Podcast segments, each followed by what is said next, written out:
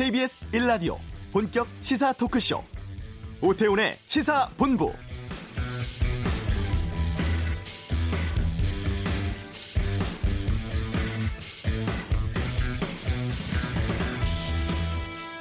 휴가를 마친 문재인 대통령은 어제 첫 공식 일정에서 가정의 전기요금 경감 방안 마련을 지시했습니다.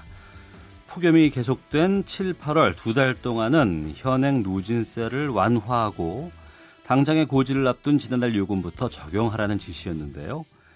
이와 관련해서 오늘 오전 국회에서 열린 당정청 협의에서 대략적인 안이 나왔습니다. 7, 8월 누진제 구간의 상한을 늘려서 주택용 전기요금을 경감해주는 안이라고 하는데, 이 안을 적용하면 가구당 19.5%가량 요금 부담이 감소하는 효과가 기대된다고 합니다. 잠시 후 시사본부의 경제브리핑에서 차근차근 살펴보도록 하겠습니다. 오태훈의 시사본부 국회 국방위원회 안규백 위원장 연결해서 현 국방 이슈에 대한 의견과 판단 들어보는 시간 갖겠습니다. 정치를 둘러싼 현직 의원들의 가감없는 설전, 정치화투, 여야 각 당의 현안과 정치 이슈에 대해 살펴보고요. 하재근의 문화살롱은 최근 흥행 몰이 중인 신과 함께 2의 인기 비결 살펴보겠습니다. KBS 1라디오 오태훈의 시사본부 지금 시작합니다.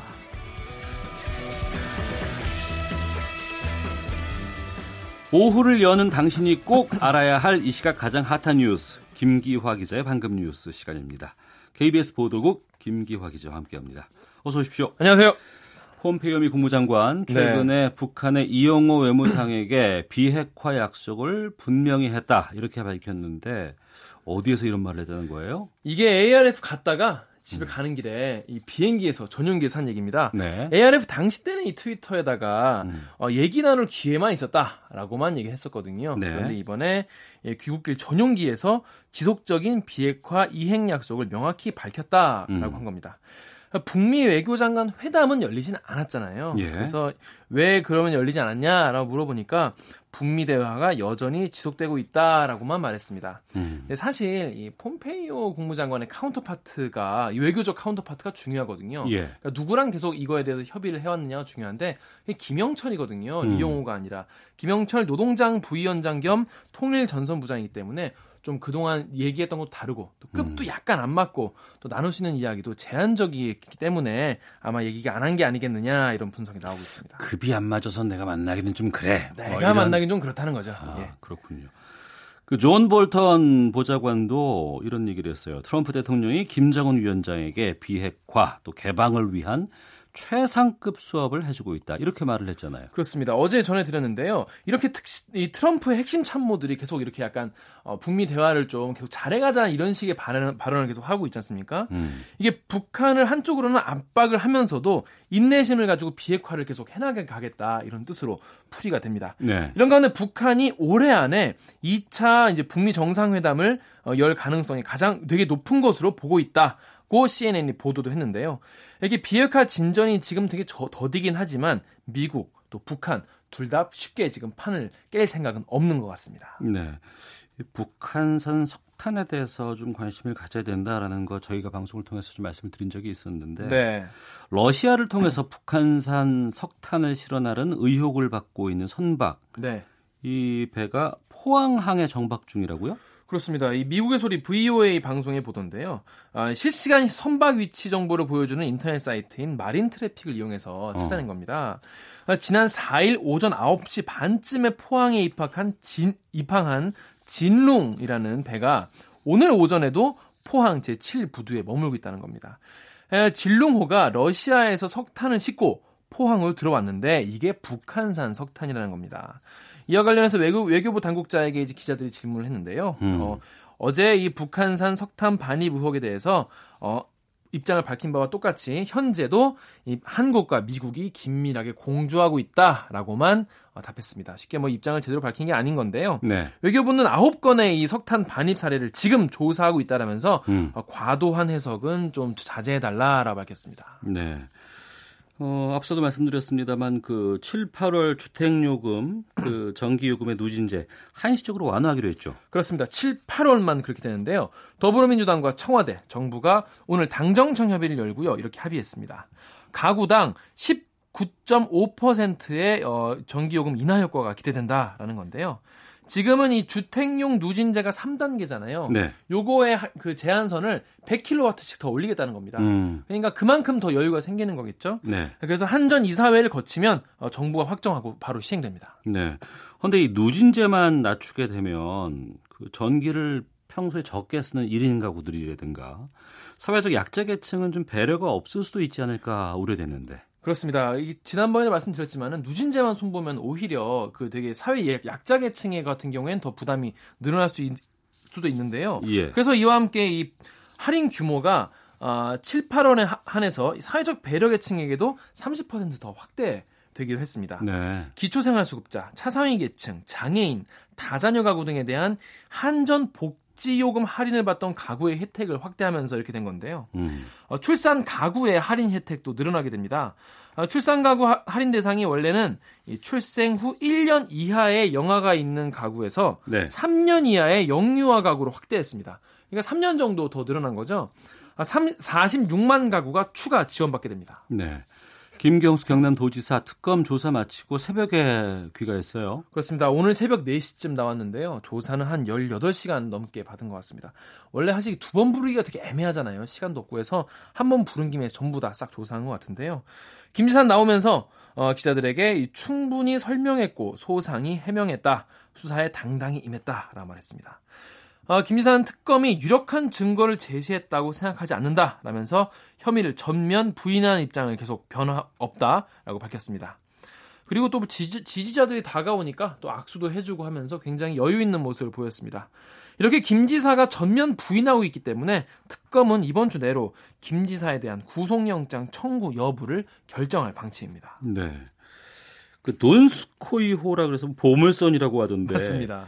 이걸로 이제 투자자를 모은 신일그룹을 경찰이 압수수색했네요. 그렇습니다. 오늘 오전 8시 반부터 신일그룹 본사를 압수수색했는데요. 서울지방경찰청 지능범죄 수사대입니다. 돈스코이호 인양을 추진했던 서울 여의도의 신일해양기술 그리고 이걸 근거로 가상화폐를 판매했던 이 강서구의 신일그룹 돈스코이호 국제거래소 사무실 압수수색하고 있습니다. 이 밖에도 회사 임원의 자택 등 압수수색 장소가 모두 8곳, 경찰 27명이 투입됐습니다. 네, 압수수색 규모가 상당히 크네요. 그렇습니다. 이게 왜냐하면 증거인멸 우려 때문인데요. 예. 한번 하게 되면 전부 다 관련된 데를 한 번에 다 압수수색을 해가지고 증거인멸 우려를 막기 위해서입니다. 각종 회계 자료, 전자기기를 확보하는 데 주력하고 있는데요. 한편 지금 이 베트남에 머물고 있는 것으로 알려진 신일그룹의 전 회장 류모 씨에 대해서는 인터폴 적색 수배가 떨어졌습니다. 네. 그리고 뭐 계속 지금 화재 사고가 나고 있는데 이 BMW 차량의 리콜 과정 등에 대해서 정부가 징벌적 손해배상제를 도입하기로 했다. 그렇습니다. 이게 왜냐하면 다른 나라에 비해서 한국에 뭔가 BMW가 대하는 게 굉장히 미온적이다. 이런 지적이 많아서요. 왜 그런가 보니까 다른 나라 같은 경우에는 징벌적 손해배상을 통해서 굉장히 큰 손해를 보는데 한국 같은 경우에는 그렇지 않다라는 인식이 아무래도 이 수입차 업계에서 좀 퍼졌기 때문이라는 지적이 나오기 때문인데요. 네. 국토교통부 관계자가 이번 BMW 사태로 많은 문제가 드러나서 종합적 리콜 제도 개선 방안을 검토하고 있다. 그런데 여기에 징벌적 손해배상 제도 도입이 포함돼 있다라고 밝혔습니다. 이 징벌적인 손해배상이 뭐예요? 제조사가 고의적 불법 행위로 소비자에게 피해를 입혔을 경우에 입증된 재산상의 손해보다 훨씬 큰 금액을 배상하게 하는 그런 제도입니다. 예. 미국에서는 굉장히 활성화되어 있죠. 예전에 맥도날드에서 뜨거운 커피 때문에 화상을 입은 사람이 이것 때문에 수백억의 어떤 피해를 배상받기도 했는데요. 배상 받지는 않고 이제 그거에 대해 그렇게 배상하라는 판결이 나와서 합의를 본 것으로 알고 있는데 현행 지금도 제조물 책임법이라는 게 있어요. 네. 여기에도 징벌적 손해배상에 대한 조항이 있긴 합니다. 그런데 여기에는 피해의 최대 3배까지 손해 책임을 부과하도록 돼 있는데 신체에 중대한 해를 끼친 경우에만 해당이 되기 때문에 이번 같은 BMW 사태 같은 경우에는 적용되지 않습니다. 네. 그래서 국회에서도 제도 도입에 적극 나서고 있어요. 제가 전해드렸지만은 3년째 이 법안이 지금 잠자고 있거든요. 이번에 드디어 법 개정 논의가 급물살 탈 것 같습니다. 네, 이 리콜 관련 제도도 바뀐다면서요? 그렇습니다. 리콜에 대한 자동차 회사의 자료 제출 기준을 강화하고 부실한 자료를 제출할 때는 과태료를 부과하는 등 처벌을 강화하기로 했습니다.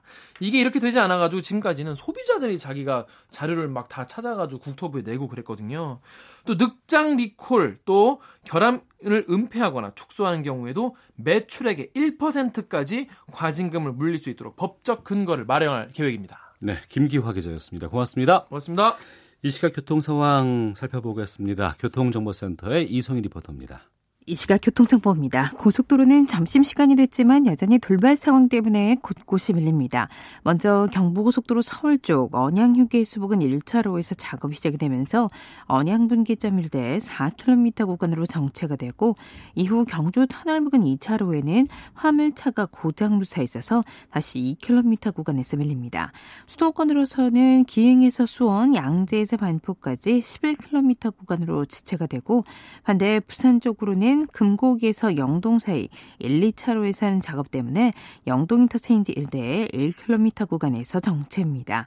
서해안 고속도로 목포 쪽으로는 외송부근 1차로에서 전 시간대에 떨어진 낙하물 처리 중에 있는데요. 이 때문에 비봉 인터체인지 부근으로 2km 구간에서 밀리고 있고 외곽순환 고속도로 판교에서 일산 쪽으로는 시흥 휴게소 부근 3, 4차로에서 낙하물 처리 작업 중에 있으니까 잘 살펴서 지나셔야겠습니다. 교통정보센터였습니다.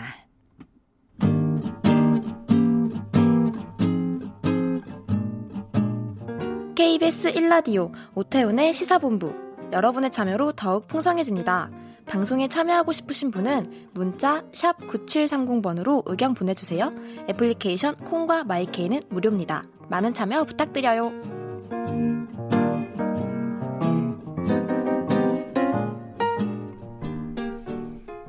기무사가 결국 해체되고 군사안보지원사령부로 바뀝니다. 기무사 개혁, 계엄문건 관련 수사 등 다양한 국방 이슈가 참 많이 있는데요. 20대 국회 하반기 국방위원장 맡고 있는 민주당 안규백 의원 연결해서 말씀 나눠보겠습니다. 안녕하십니까? 네, 반갑습니다. 안규백입니다. 예. 기무사 해체되고 9월 1일부터 이제 군사안보지원사령부가 신설되는 것으로 알고 있습니다. 네, 그렇습니다. 국방위원장으로서 현 상황 어떻게 보고 계신지부터 여쭙겠습니다. 네, 대한민국과 우리 군이 유지되고 있는 한은 군사안보나 이 방첩 기능을 담당하는 부서는 필수적으로 요구됩니다. 네. 특히 이러한 업무의 기밀성을 요하는 만큼 어떤 형태로든지 기무사 같은 이 형태로 유지될 수밖에 없지요. 그래서 군사안보지원사령부라는 이름으로 서로이 거듭나고자 하는 것이 시대적으로 필요하고 또 어두운 과거의 역사와 단절이라는 시대적 요구가 함께 고민돼서 나온 고민의 산물이 아닌가 생각합니다. 네. 네, 이 사실 중요한 것은 이 명칭보다는 앞으로 이 군 정보기관이 민간인 사찰이나 정치 개입에 대한 의식 개혁과 제도 개선이라고 생각합니다. 그래서 앞으로 이 개혁의 성패는 속단할 수 없지만은 명칭과 계층과 함께 군 정보기관으로서 새로운 이름으로 역사적 첫걸음을 내리는 데 의미가 있다고 생각합니다. 네. 예. 이름이 바뀌는 것보다도 이제 방향성이 중요하다는 말씀이신 것 같은데요. 예, 그렇습니다. 신설될 조항 중에 임무에 어긋난 지시를 받았을 경우에 거부할 수 있는 조항이 이제 들어갈 거라고 들었습니다. 예. 여기에 의미가 좀 있다고 보시는지요? 군의 특성상 상명하복의 조직 아니겠습니까? 네. 근데 올바른 지침이나 명령이 아니면은 누구든지 그에 대해서 합당한 거부를 할 수 있다 이렇게 생각을 합니다. 예. 네. 댓글 공작 사건, 계엄령 문건 작성, 세월호 민간인 사찰 이런 이 3대 사건 관련 군인들은 현재 지금 다 원대 복귀가 된 상황인가요? 지금 원대 복귀를 하고 있고 예. 원대 복귀를 지금 서류상으로 지금 정리하고 있는 그런 중으로 알고 있습니다. 예. 이 관련자들에 대한 처벌의 범위라든가 수위는 어떻게 될까요? 이제 사람에 따라서 또 영무 업무 직역에 따라서 약간의 좀 차이가 있을 걸로 보는데요. 예. 기무사령부에 관련된 여러 가지 그 군에 대한 조치는 그 일종의 이 세 가지 같은 것들이 그 적폐청산 아니겠습니까? 네. 근데 이 적폐청산을 인적 제도적으로 개선할 수 있는 그런 것이 지금 동시에 수반돼야 된다고 생각하고 있고요. 특히 그 대다수 군인들은 그 국가와 국민의 안위를 위해서 바치는 헌신한 사람이기 때문에 그들의 전부를 어떤 문제 있는 사람으로 저는 치부하면 안 된다고 생각합니다. 네. 단순히 이런 부분들을 그 가담하는 사람, 이게 단순 가담자는 그 처벌해서는 안 되고요. 여러 가지 군의 기강과 사기를 저는 진작을 지켜야 된다고 생각하고 있기 때문에 예. 이번 사태를 기획하고 이 3대 사건, 이 사태를 기획하는 특히 그 뭡니까? 계엄 사건 작성자 이런 부분들을 기획하고 지시한 이런 사람들은 저는 엄벌하고 네. 나머지 대해서는 단순 가담자는 처벌해서는 안 된다고 생각합니다. 네. 이것이 국민의 안위를 책임져야 될 그 군을 동원해서 국기를 물랑케 한 주범은 바로 그 사람들이기 때문에 그렇습니다. 예. 예. 하나씩 좀 보겠습니다. 그 자유한국당이 그 김의겸 청와대 대변인을 비롯해서 송영무 국방부 장관, 또 이석구 전 기무사령관, 임태훈 군 인권센터 소장을 공무상 기밀 누설, 군사 기밀 보호법 위반 등의 혐의로 이제 서울중앙지검에 고발을 했어요. 예, 예. 이건 어떻게 보십니까? 저는 이게 너무 좀 과도하다고 생각하는데요. 예. 이 해당 문건은 그 군사 기밀이 아니란 것이 국방부의 입장 아니겠습니까? 네. 근데 군사 기밀이 되기 위해서는 형식 요건을 갖추지 못했다는 겁니다. 기밀 문건으로 등재가 되어 있지 않다는 얘기죠. 예. 청와대 대변인 등의 행동이 위반했는지 여부는 아마 검찰에서 판단할 걸로 보는데요. 다만 그분들의 행동이 위법인지 여부는 저는 이번 사태의 완전히 핵심은 아니라고 생각합니다. 핵심을 벗어난 얘기죠. 네. 이번 사건에 직접적으로 적용되는 법령은 아닙니다만은. 공익신고자 보호법 그 공익신고 등의 내용을 보면은 그 직무상 비밀에 포함되는 경우에도 공익 신고자 등은 직무상 비밀 의무를 위반하지 않는 것으로 이렇게 지금 보고 있지 않습니까? 네. 근데 이분들에 대해서 이렇게 과도하게 하는 것은 지나치다. 그래서 이번 이번 사건의 본질은 누가 어떤 목적으로 이러한 문건을 기획했고 작성했는지 여부를 판단한다는 것은 우리 국민 누구라도 잘 알 것입니다. 네. 자유한국당이 그 고발하는 그 문건 자체의 그 위험성이나 기무사령부의 개혁의 필요성을 벗어난 시선을 다른 데로 돌리려는 것밖에 이해되지 않습니다. 예. 네. 그것에 더해서 그 백승주 의원 단장으로 하는 문재인 정부 군기문란 진상규명 TF를 구성해서 활동에 들어간다고 해요. 한국당에서. 그러니까 여기에 보면은 2004년도 그 노무현 대통령 탄핵 당시에 그 대정부 전복 위기 문건이 있었고 이게 지금의 계엄령 문구가 동일하다 이런 주장을 하고 있거든요. 저도 그 문건을 봤습니다. 예. 봤는데요. 2004년도 문건과 2017년도 기무사 문건은 본질부터가 완전히 다릅니다. 2004년 문건은 탄핵을 전후해서 발생할 수 있는 전복 등 이런 비상사태를 대비하기 위한 네. 준비 단계의 위기관리 문건으로서 기무사의 업무에 본연히 업무를 충실히 수행한 것이죠. 해당 문건을 보면은요, 그 계엄이나 유서랑 같은 이런 용어가 전혀 없습니다. 그것이 이런 얘기가 없던 걸 드러나자 지금 자유한국당은 구차하게 지금 말바꾸기를 하고 있는데요. 네. 반면에 2017년 기무사 문건은 기무사가 주도해 계엄을 선포하는 등 친일 쿠데타를 준비했다는 것입니다. 그래서 2004년 문건과 2017년 문건은 같은 선상에서 놓고 그 희석시키고자 하는 그런 자유한국당의 태도에 대해서는 놀라지 않을 수 없고요. 네. 손바닥으로 결코 하늘을 가릴 수 없습니다. 자유한국당은 이런 측면에서 기무사의 그 전진적 개혁을 방해해서는 안 될 걸로 생각합니다. 네. 예. 국방위원장 맡으신 지 얼마 안 됐는데 이렇게 국방 이슈에 대해서 다양한 시각들이 있고 반대적인 이런 입장이라 그러면은 운영하시기가 좀 쉽지 않으실 것 같아요. 어쨌든 간에 이 원장은 사회를 보는 사람으로서 균형추를 잡으면서 양쪽에 이해조절을 해야 될 그럴 역할과 책무가 있습니다. 예. 합리성을 기준으로 해야죠. 예. 알겠습니다. 예. 그러면 정부 쪽 보겠습니다. 기무사 개혁을 추진 중인 송영무 장관과 관련해서 공개적인 하극상 장면이 연출되고 이미 리더십을 상실했다 이런 주장, 뭐 여권 쪽에서도 좀 일부 나온 것 같은데 국방장관 교체와 관련해서는 안 위원장께서는 어떤 의견이십니까? 예, 그 인사 문제와 관련하여 인사권자인 대통령께서 잘 판단하실 거로 보고 있습니다. 제가 언급할 사항은 아닙니다. 그러신가요? 예, 알겠습니다. 아, 국회 안규백 국방위원장과 함께 말씀 나누고 있는데요. 그 하반기 국방위원회 중요 쟁점 가운데 이제 양심적 병역 거부의 대체 입법이 있지 않겠습니까? 뭐 여러 가지 지금 대체 입법 안도 지금 있는 것 같고 국방부에서도 안을 만들고 있는 중인데. 그 국방부는 병역 문제는 주무부처가 대안을 제시하는 게 맞다 이런 입장이거든요. 정부 입법을 국회에서 검토하는 쪽으로 가닥이 잡히게 될까 싶기도 합니다. 제가 이 현장으로 오다 보니까 일이 한꺼번에 좀 많습니다. 주요 일이. 국방부에서는 지금 병무청과 함께 그 대체 법안을 좀 만들고 있습니다만 국회에서도 이미 여러 의원님들께서 다양한 입법을 좀 제출하고 계세요. 정부 입법이 제출된다면은 이미 국회에 기제출된 안과 함께 정부안을 아마 검토하게 될 것입니다. 다만 이 병역 의무자의 대체 복무에는 복무 기간을 어느 정도로 설정할 것인지 복무 형태는 어떻게 할 것인지 대체 복무 후에 이분들의 병적 관리는 어떻게 할 것인지 이 다양한 쟁점이 있습니다.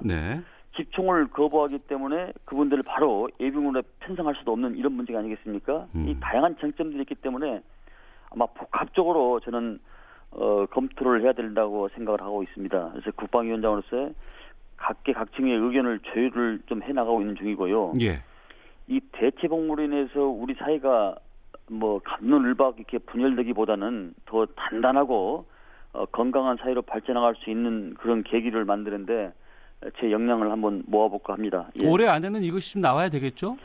올해 안에 기본적으로 나와서 내년 상반기까지는 완성이 돼야 됩니다. 그래서 내년 하반기 통과해서 바로 또 시행이 돼야 되니까요. 기본적으로 금년 안에 어느 정도 안이 나와서 내년 상반기까지는 완료를 해야 됩니다. 그리고 이 문제도 좀 질문 드려야 될 것 같은데 이 국방부 특별수사단의 이제 조사 결과가 나오지 않겠습니까? 근데 또 국방위 차원에서의 뭐 국정조사라든가 청문회는 어떻게 좀 계획하고 계시는지요? 지금 뭐 원내 수석간에는 그게 지금 어느 정도 합의가 된 모양인데요. 합의 수사가 아마 3개월 정도 걸릴 것 같은데 수사 종결 후에 국방위에서 합의에 따라서 한다고 그러는데 제복 입은 군을 상대로 청문회 하는 나라는 거의 없습니다. 청문회나 국정조사하는 것은 저는 개인적으로는 반대입니다. 군복을 입은 군인을 상대로 청문회하고 국정조사한다? 그것은 쉬운 문제가 아니라고 생각합니다. 그럼 특별수사단의 조사 결과를 보고 좀 판단을 해봐야 되겠죠. 알겠습니다. 국방 관련된 이슈에 대해서 좀 질문 드릴게요. 남북 장성급 회담 계속 지금 진행되고 있는데 이 추이는 어떻게 보고 계신지요? 지금 장성급 회담이 지금 진행되고 있습니다만 시작이 반이고 처수간에 배부를 수 없습니다. 무엇보다도 남북이 서로 간에 신뢰할 시간이 저는 절대적으로 필요하다. 최근 10년 동안 남북 간의 그 냉전이 신냉전 분위기로 불릴 만큼 얼마나 경색이 심했습니까? 근데 우리는 남북 정상이 만나서 이야기를 나눈 지가 갓 이제 반 100일 되지 않습니까? 이런 점을 좀 인식해야 될 것 같고요. 다만 우리가 한 가지 명확히 해야 될 것은 신뢰를 개선하기 위한 조치로서 행동 대 행동 원칙에 따라서 상호주의와 비례성 원칙이 반드시 이루어져야 된다. 인내를 가지고서 속도보다는 방향을 중시하면서 나가야 된다. 이것이 우리 한민족이 안고 살아가야 할 우리의 숙명이 아닌가 생각합니다. 우리가 역사적으로 봤을 때 이 선용할 수 있는 이런 기회를 놓친다면은 아마 우리 후세들한테 혹독한 평가를 받지 않을까라는 생각을 갖습니다. 알겠습니다. 여기까지 말씀 듣겠습니다. 오늘 말씀 고맙습니다. 감사합니다. 국회 국방위원장 민주당의 안규백 의원이었습니다. 헤드라인 뉴스입니다. 7, 8월 주택용 전기요금 누진제가 한시적으로 완화되고 사회적 배려계층에 대한 냉방 지원 대책이 마련됩니다. 기대 인하 효과는 가구당 평균 19.5%로 총액으로는 2,761억 원이 절감될 것으로 예상됐습니다. 정부가 BMW 차량 화재 사태를 계기로 징벌적 손해배상 제도 도입을 추진하기로 했습니다. 현재 중학교 3학년이 치를 2022학년도 대입에서 대학 수학능력시험 위주 전형의 비율을 늘리라고 국가교육회의가 교육부에 권고했습니다. 미국의 이란 제재가 다시 시작된다는 소식에 국제유가가 올랐습니다. 가습기 살균제 피해 고제를 위한 특별법 개정안이 오늘 국무회의를 통과했습니다. 강제징용 피해자의 손해배상 청구 소송을 고의 지연시켰다는 의혹을 받고 있는 양승태 사법부가 전국의 관련 하급심 재판도 모두 정지시킨 정황을 검찰이 확인했습니다. 지난해 우리나라의 전기 사용량이 세계에서 7번째로 많았고 전력 소비량 증가세는 세계 최고 수준인 것으로 조사됐습니다. 지금까지 헤드라인 뉴스 정한나였습니다.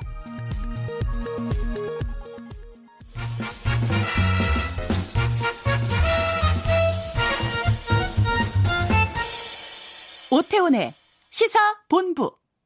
한 주간의 경제 이슈를 알기 쉽고 재미나게 풀어보는 시간, 시사본부 경제브리핑.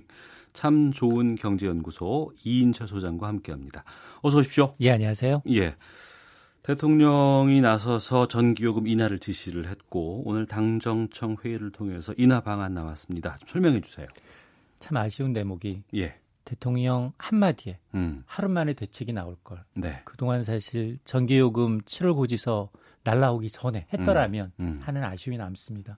어떻게 대통령이 전기요금까지 일일이 다 신경을 쓰겠어요. 그러네요. 예. 참 밑에 있는 보좌진들이 할 수 있는 영역의 건데, 일단 오늘 이제 이 당정이 밝힌 전기요금 이 지원 대책의 핵심은 크게 두 가지입니다. 일단 7월과 8월 한시적으로 주택용 전기요금 누진제 구간의 상한을 100kWh씩 올려주겠다. 네. 이렇게 되면 뭐 혜택이 실질적으로 돌아가죠. 그리고 두 번째가 이 부분을 가장 고민했을 겁니다. 아마 서민층을 위해서 전기요금 인하 대책을 어떻게 하면 좋을까. 서민층은 사실, 네, 냉방보다는 난방이 더 취약하거든요. 사실 에어컨을 놓을 수 있는 여력이 안 되잖아요. 예, 예. 그리고 선풍기를 준다 하더라도 더운 바람이 나온다고 안 틀잖아요.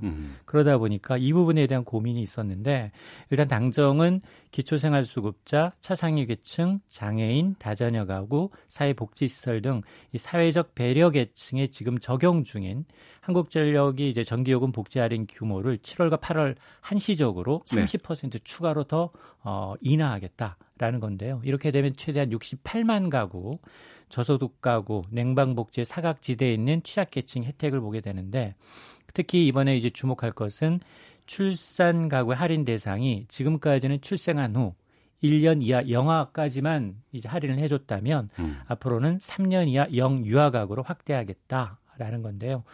어쨌든 지금 가장 급한 건 사실 전기요금 누진제 폐지하라 아닙니까? 네. 근데 이거는 중장기적 과제로 넘겼어요.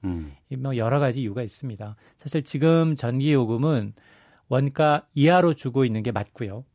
그리고 이 누진제를 계속해서 존속하는 이유는 누진 구간을 설정해서 많이 쓰는 가구의 전기요금을 더 받아서 덜 쓰는 가구로 주는 배분, 어떤 자산 배분에 어떤 이 소득 재분배의 효과가 있기 때문에 정부는 이 끈을 놓기는 좀 어려워 보인 상황입니다. 네. 그러면 이번에 한시적인, 물론 7, 8월 두 달간입니다만, 전기요금 인하 조치로 가구당 어느 정도 할인 받아요? 일단 이제 누진 구간이 과거 2016년 말에 뭐 6단계, 뭐 그리고 이제 11.7배 최저와 최고 구간이 이거를 이제 3단계 3배 수준으로 낮췄기 때문에, 예, 사실 이 누진제의 어떤 이 급격한 전기 이상의 폭은 과거보다는 줄었지만, 그러나 이번 조치로 인해서 상한을 이제 100kWh씩 상향 조정했기 때문에 과연 가계 전기요금 부담이 얼마나 줄어드느냐. 4인 가족 기준으로 해서 월 평균 전기 소모량이 한 350kW 남짓이라고 합니다. 평균적으로. 네. 그런데 이제 정부는 이번 조치만으로 가구당 월평균 전기요금의 19.5% 인하 효과가 있지 않겠느냐라고 추정을 하고 있는데요. 왜냐하면 현재는 누진 구간 3단계죠. 0kW부터 200kW가 1구간이었다면 앞으로 두 달 동안은 200이 아니라 300kW가 1구간이 되는 거고요. 네. 그리고 2구간, 그거 1구간에서는 1kW당 93원의 전기요금이 부과가 됐다면 2kW는 200에서 400인데 그걸 300에서 500으로 이제 올라가는 거죠. 2구간은 1kW당 전기 사용료금이 187원을 부과했었고 그리고 3구간은 280원을 부과했었기 때문에 일단 이제 만약에 지금 가장 혜택이 큰 거는 300kW에서 월평균 500kW를 쓰는 가구의 경우는 혜택이 가장 큽니다. 네. 그리고 500kW 이상 초과하는 전기, 헤비 유저라고 하거든요. 그 경우에는 혜택이 그다지 크지는 않습니다. 그래서 만에 하나 정확하게 저는 500kW 이하를 썼다라고 한다면 지금은 3단계 구간에 포함이 되지만 이게 3단계 구간에 포함되면 전기요금이 10만 원대예요. 근데 이게 2단계로 포함이 되니까 2개월 한시적이긴 하지만 이 전기요금은 8만 원대. 그러니까 한 달 평균 한 2만 원가량 전기요금 인하 효과가 있다라는 겁니다. 예. 이제 그 청구서를 받아봐야지 이제 확인이 될 수 있을 것 같은데. 이미 이제 7월분 고지서가 발급이 됐기 때문에 이걸 소급 적용을 어떻게 하느냐. 8월분 사용량에서 7월분 공제분을 빼줍니다. 네. 근데 이제 우리가 무더위 그러면 특히 이번 여름에 보면은 이제 7월 15일부터 한 8월 15일 이때 한 달이 제일 많이 더워요. 맞습니다. 예. 근데 7월 1일부터 7월 31일까지 끊고 8월 1일부터 8월 말까지 끊으면 중간에 가장 더울 때를 딱 끊어서 사용하기 때문에 합치면 좀 같더라도 나누면 좀 반반 좀 줄 수 있을 것 같은데 7월 15일부터 8월 14일까지 이때를 딱 한 달로 정한다 그러면은 금액이 엄청날 것 같거든요. 맞습니다. 두세 배 올라갑니다. 이 검치미를 조정할 수 있다면서요, 이제. 전기를 많이 쓰시니까 잘하시네요. 그럴까요? 네. 왜냐하면 정확하게 지적하셨는데 전기 검치미를 저희가 추천하는 방법은 매월 말일 내지는 1일로 하는 게 좋습니다. 예. 이게 지금 공정거래위원회가 왜 소비자들의 선택권을 제한했느냐. 전기검침일 소비자들이 선택할 수 있도록 해라. 그래서 오는 24일부터 적용이 되는데 만에 하나 정말로 이제 이 에어컨을 가장 많이 트는 거 하루에 가장 많이 트는 게 7월 중순부터 8월 중순이에요. 그렇죠. 근데 그걸 한 달로 묶어버리면 나는 정말 빼도 박도 못하고 3단계 구간 최고 구간의 누진세를 적용돼야 합니다. 예. 이렇게 되면 이제 평균적으로 이제 월 전기 사용량 요금이 한 10만 원대 넘어갑니다. 그런데 그걸 1일로 했을 경우에는 7월 말까지 또 8월 1일부터 8월 말까지 이렇게 분산하게 되면 3구간이 아니라 2구간에 들어올 가능성이 높다는 겁니다. 네. 이럴 경우에는 전기요금이 확 줄어듭니다. 그렇기 때문에 개인차는 있지만 제가 추천하는 방법은 24일 이후에 전기를 1년에 한 번만 변경이 가능합니다. 네. 그러니까 국번 없이 123번 한전에 전화를 하셔가지고 저는 이제 매월 말일이나 아니면 매월 초 1일에 전기검침일을 설정하고 싶습니다라고 하면 이번 달부터 시작이 되니까 이제 9월분부터 적용이 되는 거니까 꼭 이제 전화하셔서 월말 내지는 월초로 하시는 것이 전기요금을 줄일 수 있는 같은 전기요금을 사용한다 하더라도 검침일에 따라서 전기요금이 많이 발생하느냐 적게 발생하느냐 차이가 있기 때문에 이걸 꼭 유념하시면 좋겠습니다. 이걸 좀 여름 오기 전에 미리 알려주셨으면 얼마나 좋았을까라는 좀 그런 아쉬움도 있긴 합니다만 국번 없이 123번 전화 주시면 되겠습니다. 날이 엄청 덥습니다. 유례 없는 폭염이라는 말을 참 많이 쓰는데 이 때문에 장바구니 물가 들썩이지 않을 수 없을 것 같아요. 지금 혹시 수박 요 근래 사보신 적 있으세요? 뭐 2만 원대까지 3만 원대까지 간다면서요, 요즘에? 마트에 가면은 2만 4천 원에서 2만 8천 원이 이제 그 대부분 먹을 크기 분량 보면 근데 이게 한 1, 2주 전에 1만 2, 3천 원 했던 거예요. 그러니까 두 배가량 오른 거예요. 이게 사실 폭염과 가마솥더위가 이제 굉장히 기승을 부리다 보니까 작황 자체가 좋지 않아요. 단맛도 예년보다 좀 덜하다는 거죠. 네네. 거기에다가 여름철 수요까지 가서 하다 보니까 채소류, 과일류뿐만이 아니라 닭, 돼지, 축산물, 폐사한 동물이 늘고 있고요. 그다음에 수산물, 적조현상이 나타나다 보니까 어패류까지 들썩이고 있다는 겁니다. 그래서 통계청의 자료를 보니까 7월 한 달 동안 채수류 물가는 한 달 전에 비해서 3.7%가 올랐는데 품목별로 보게 되면 오름폭이 더 큽니다. 시금치가 한 달 만에 50% 뛰었고요. 네. 배추, 상추, 열무가 적게는 20%, 많게는 40% 넘게 올랐다는 겁니다. 과일 가격도 이제 예외가 아닌데요. 제철 과일인 수박 이외에도 포도, 복숭아, 예년에 비해서 너무 많이 올랐습니다. 축산물의 경우에는 이제 폐사한 닭의 숫자를 보니까 1년 전에 비해서 11%, 폐사한 돼지의 경우는 57%나 급증했다라는 건데 문제는 이런 폭염이 오늘 지금 소나기 어제 그때 내렸잖아요. 예, 그렇습니다. 그럼에도 불구하고 네. 30도 오르내리고 있거든요. 예. 이 폭염이 계속해서 지속되고 있는 데다가 앞으로 이런 폐사한 건 2, 3개월 정도 소비자 물가에 영향을 미칠 수 있다. 근데 곰겨롭게도 9월 말이 추석이 껴 있습니다. 그러네요. 그러다 보니까 이제 소비자들 벌써부터 추석 물가 걱정이 좀 커지고 있는 대목입니다. 예. 정부 쪽에서도 그러면 추석 앞두고는 좀 이 물가 조절을 위한 노력들 좀 해야 될 것 같은데. 맞습니다. 경기 안 좋은데 물가까지 오르면 민심이 흥행하죠. 그러다 보니까 이제 격주 단위로 기획재정부 차관 주제로 지금 긴급 물가 대책 회의가 있었는데요. 네. 일단 핵심은 정부는 비축 물량을 풀겠다. 그리고 가격이 치솟은 채소 과일류의 경우에는 농협 하나로마트를 통해서 할인 행사를 진행하겠다라는 건데요. 근데 이게 사실은 이 푸는 거 단기적으로 이렇게 이제 농축산물을 획기적으로 늘릴 수 있는 방법은 없습니다. 네. 왜냐하면 이제 수입을 하거나 아니면 비축 물량을 푸는 것 외에 단기적인 대책은 없는데 그렇다 하더라도 이게 과연 이런 이제 봄철에는 이상 좋은 현상이 그리고 이제 7월부터는 폭염으로 인해서 생산량이 좋지 않기 때문에 이게 이런 물건을 푸는 게 과연 추석 이전에 가격 상승세가 좀 잡힐 거냐 이 부분에 대해서는 여전히 의구심이 있습니다. 네. 농축수산물 같은 경우에는 가격 안정성을 잡기가 참 쉽지 않은 품목이기 때문에 맞습니다. 고민들이 좀 있어요. 비싸다 그러면 더 먹고 싶어요. 그렇기도 하죠 또. 휘발유 값도 근데 상당히 지금 많이 올랐어요. 휘발유 아마 가보시면 깜짝깜짝 놀랄 거예요. 지금 서울 지역 평균 휘발유 가격이 리터당 1,700원을 넘어섰는데요. 이게 지금 3년 8개월 만에 최고치입니다. 예. 근데 이제 이 경유 가격은 한 달 만에 14.6%, 휘발유 가격은 11.8%가 올랐는데 이 국제 유가가 이제 굉장히 변동성이 커지면서 오르고 있는데 이건 문제는 뭐냐면 휘발유 가격 상승뿐 아니라 유가 상승이라는 건 제조업, 유통, 물류 모두 영향을 미치거든요. 네. 그러다 보니까 하반기 물가 불안의 요인이 뭐냐? 바로 국제 유가가 될 수도 있습니다.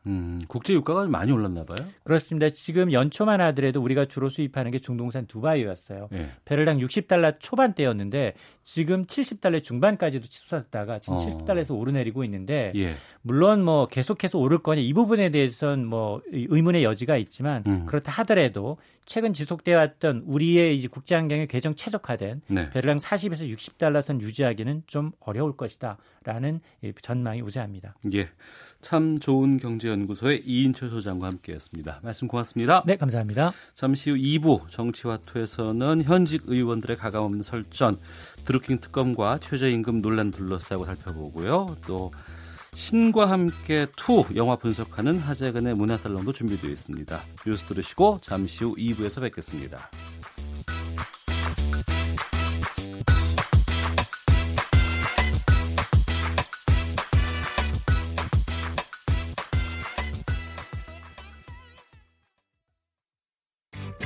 야, 왜? 점심시간에 뭐하냐?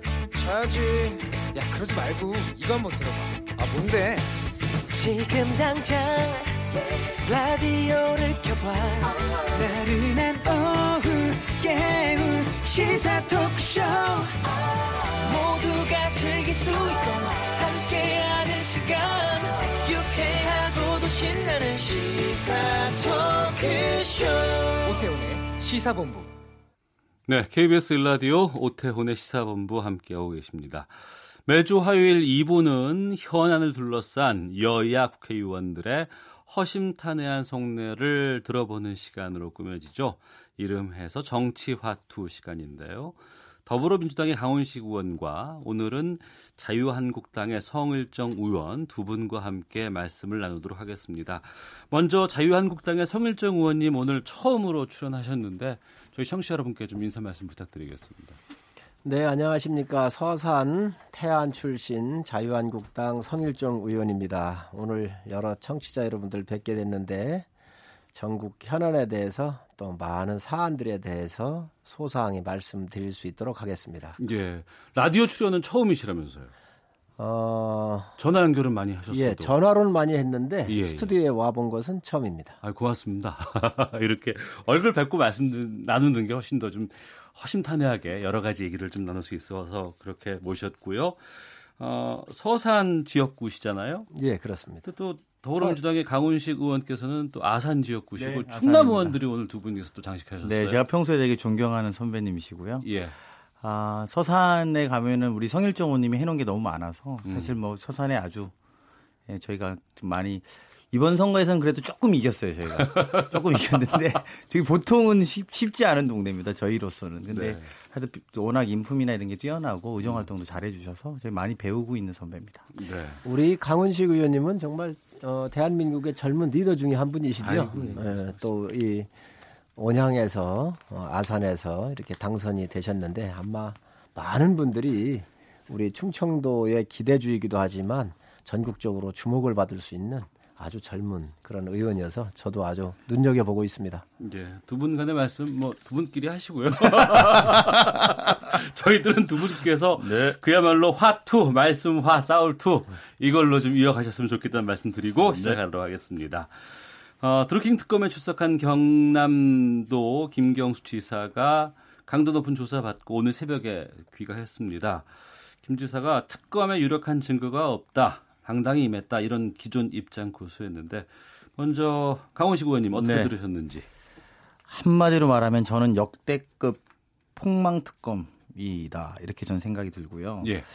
사실은 문제가 처음부터 많았죠. 사실 참 안타까운 일입니다만 노회찬 의원이 돌아가시고 이번 특검 과정에서 사실 김경수 의원이 정말 많은 의혹이 있을 거라고 예측과 주장과 이런 것들이 많았음에도 불구하고 사실상에 별다른 성과를 못 가질 가능성이 많다라고 네. 보여지고요. 이런 정도 상황이면 뭐 기소는 할 수 있겠느냐, 그러니까 구속영장을 청구는 할 수 있겠느냐라는 측면에서 보면 증거인멸의 우려도 뭐 드루킹한테 있는 거고요. 그리고 무슨 당연히 도지사니까 도주의 우려는 없는 것이고요. 그럼에도 불구하고 저는 구속영장을 청구할 가능성이 많다. 왜? 이미 정치특검으로 변질됐기 때문이다. 이렇게 좀 안타깝게 생각합니다. 네, 변질됐다고 말씀하셨는데 성일정 의원께서는 어떻게 보셨는지. 지금 정치특검으로 변질됐다고 여당이 공격을 하고 있어요. 특검을 사상 유례 없는 일입니다. 수사기관한테 가이드라인을 주고 너 정치적으로 하고 있으니 그거 하지 마라. 이렇게 얘기할 수 있는가요? 우리 김경수 도지사께서 선풀 운동차 느릅나무를 방문했다 그랬습니다. 예. 어느 이 대선 국면에 그 바쁜데 선풀 운동 잘한다 그러면 전화 한 통이면 될 겁니다. 거기를 왜 여러 차례 갑니까? 정말 이게 논리적으로 맞지 않는 얘기고요. 또 특검의 많은 이 증거들이 다 지금 지워졌습니다. 네. 소멸돼 버렸습니다. 이거 심각한 문제입니다. 그리고 이렇게 떳떳했으면 아니 미리 먼저 받고 먼저 했어야지. 이거를 뭐 그렇게 당당하다 그러십니까? 예. 저는요 이 부분에 대해서는 해명하는 과정 자체가 문제가 있어요. 그렇기 때문에 지금 다 지워버리고 은닉하고 했는데도 불구하고 여러 가지가 나오는 거 아닙니까? 그래서 저는 이 부분에 대해서 정말 특검한테 이래라 저래라 해서 안 되고 정말 더 특검이 소신껏 일할 수 있도록 정치권이 더 이상 개입을 하지 말고 격려를 해야 된다고 생각을 합니다. 그런데 지금 특검에 그 증거가 없다. 그리고 무용론을 제기를 하고 정치특검이다 이렇게 공격하는 것은 네. 정말 정치적인 공세고 특검한테 굉장한 부담을 주는 행위라고 생각합니다. 이게 바로 중단해야 한다고 생각을 합니다. 뭐 그렇게 그렇게 말씀하실 수 있다고 보고요. 근데 다만 이제 우리가 한번 돌이켜 보면 이번 특검을 하게 됐던 것은 경찰 수사가 미진하다. 경찰 수사에 문제가 있다라고 늘곧 야당이 주장해 왔고 그렇기 때문에 특검 가야 된다라고 이야기한 겁니다. 한번 되짚어 봅시다. 우리가 정말 누굴 조사했는가? 결국은 노회찬 의원과 김경수였다. 그러면 무엇을 남겼는가?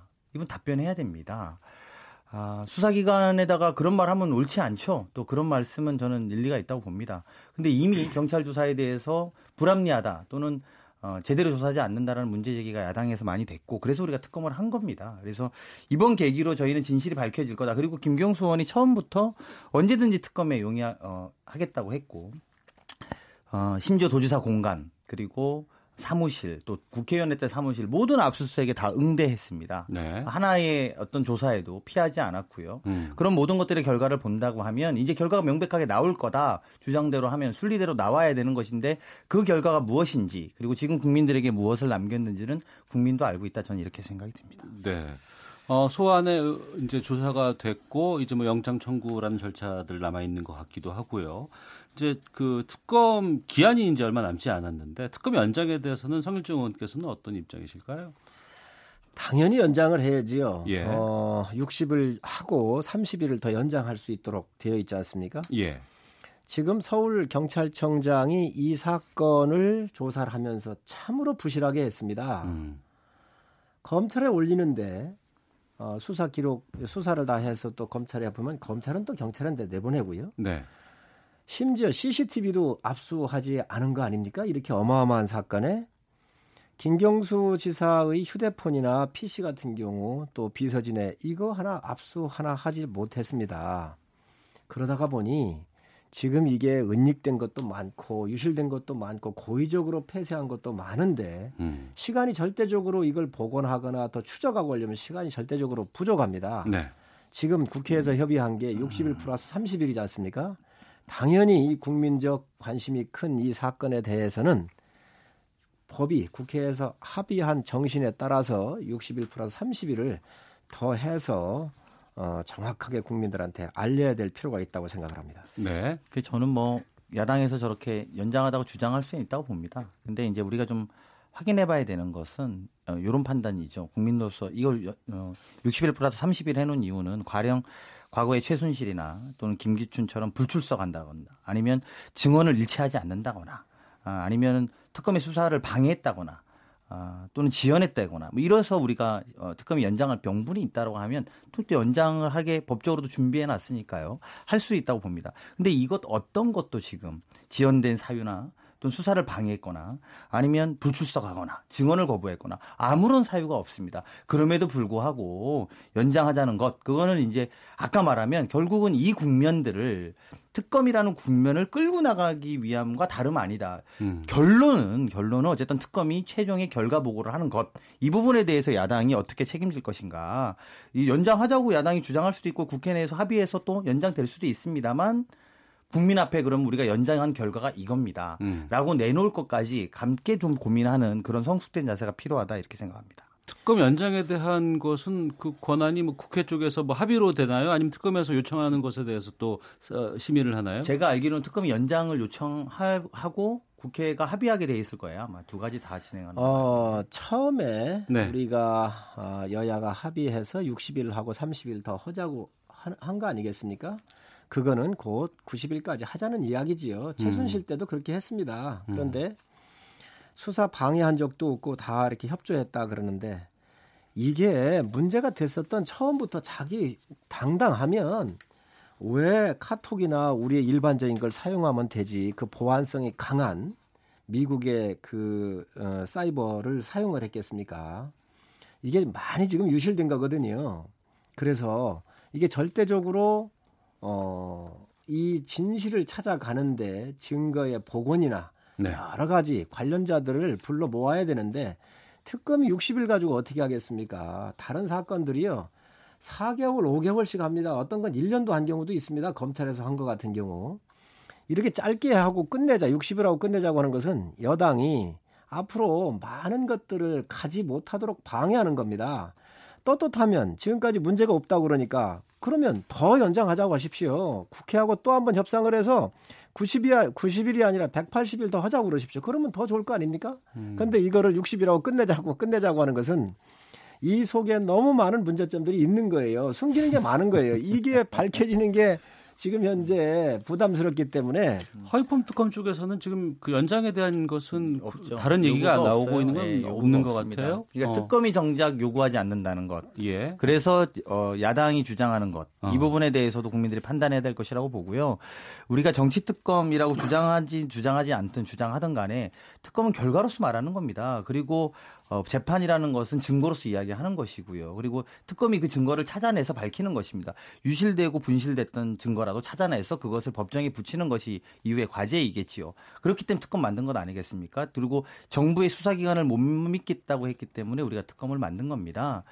저는 100번 양보해서 연장할 수 있다고 봅니다. 아까 말씀드린 것처럼. 다만 이 연장 이후에 그럼 연장하자고 연장까지 하고도 그거 한 30일 금방 갈 겁니다. 그런데 그리고 나서도 결과가 없을 때 우리는 어떻게 이야기할 건가 국민에게 이 부분은 준비를 같이 해야 될 것이다 이렇게 생각이 듭니다. 좋습니다. 그러면 특검이 요구도 안 했는데 왜 여당이 먼저 나서가지고 특검 연장은 안 된다라고를 주장을 하시나요? 그리고 특검을 갖다가 왜 정치 특검이라고 주장을 하시나요? 그러면 저 논리대로 우리 강 의원님 논리대로 맞는다고 하면 지금 특검이 잘하고 있는 거 아닙니까? 그런데 왜 정치 특검으로 몰아붙이시나요? 전 그러면 안 된다고 생각을 해요. 아니, 정치 특검으로 몰아붙이는 것도 잘못된 것이고 특검 요구를 아직도 안 했는데 벌써 연장 안 된다라고 예단을 꺾는 것 또한 문제가 있습니다. 알겠습니다. 자, 특검 관련된 얘기는 여기서 좀 정리를 하고요. 오늘 한 두 가지를 더 다뤄야 될 상황이기 때문에 다음 아이템으로 좀 넘어가도록 하겠습니다. 자, 더불어민주당의 강원식 의원, 자유한국당의 성일정 의원과 함께하고 있습니다. 정부가 내년도 최저임금 인상률 확정했고 소상공인들이 여기에 대해서 반발해서 거리로 나서는 상황인데요. 먼저 성일정 의원께서 지금 자유한국당의 소상공인 특별위원회 위원장 맡고 계시네요. 예, 그렇습니다. 현장에서 만나는 상인들의 이야기 어떤 얘기를 전합니까 주로? 지금 아사 직전에 있지요. 정말로 데이터로 다 나오고 있습니다. 이 경제라고 하는 것은 시장의 원리에 맡기는 게 맞습니다. 임금이라고 하는 것은 정부가 함부로 결정할 수 없는 구조예요. 사용자하고 또 노동자, 이 노동시장과 또 기업주들 간에 공급과 수요의 이 원칙에 의해서 결정이 되는 건데 이게 아니고 작년과 올해에서 약 29% 이렇게 급격하게 올렸거든요. 미국이나 유럽 같은 데에서 1%, 3% 올리는데 5년씩 걸리고 그렇습니다. 우리가 너무 이게 급격하게 오르다가 보니까 네. 지금 현재 소상공인들 약 한 700만 명에 가까운 이 소상공인들 또 특히 농민들, 어민들이 어렵습니다. 외국인 노동자 데려다가 쓰고 있는데 이 임금이 올라가니까 지금 일손을 다 놓고 있거든요. 그래서 총체적으로 큰 어려움이 있다. 지금 절규를 넘어가지고 네. 아예 절망하고 포기해 있는 상태입니다. 강원식 의원님. 최저임금 자체를 올리자는 것은 여야가 모두 대통령 공약으로 약속했던 이야기입니다.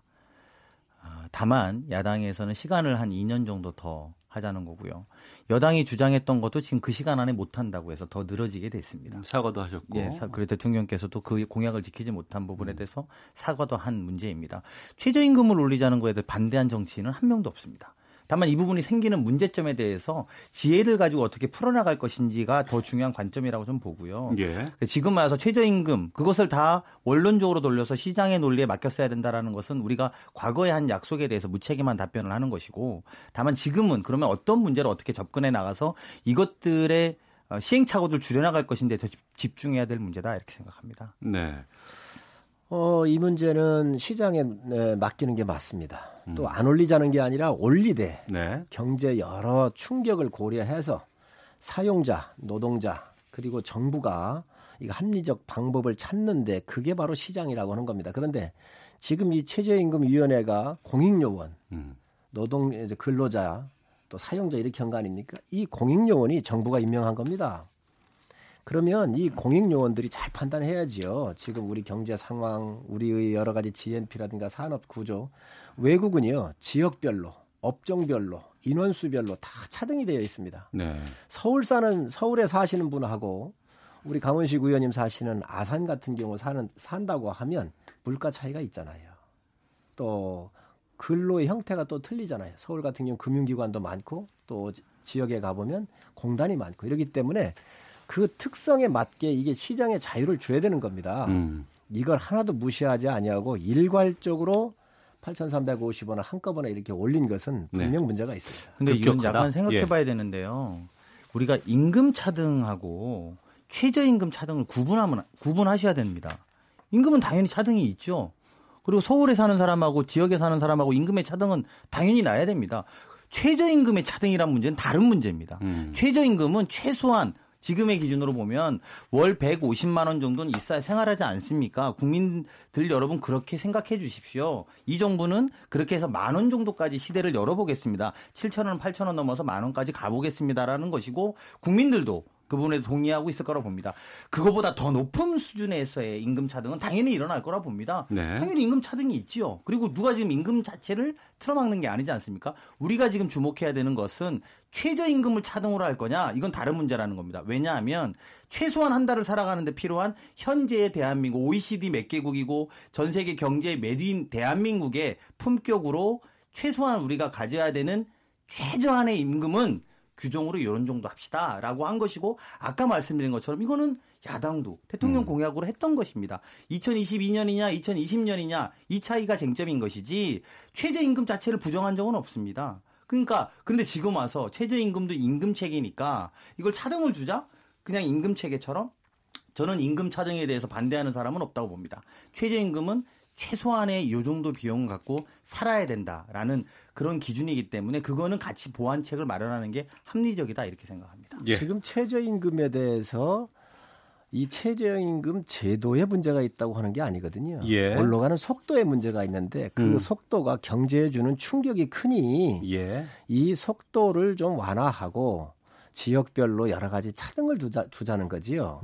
거기에 대한 구체적인 내용은 저희가 좀 잠시 좀 쉬었다가 계속해서 좀 말씀을 이어가는 그런 방향으로 좀 가보겠습니다.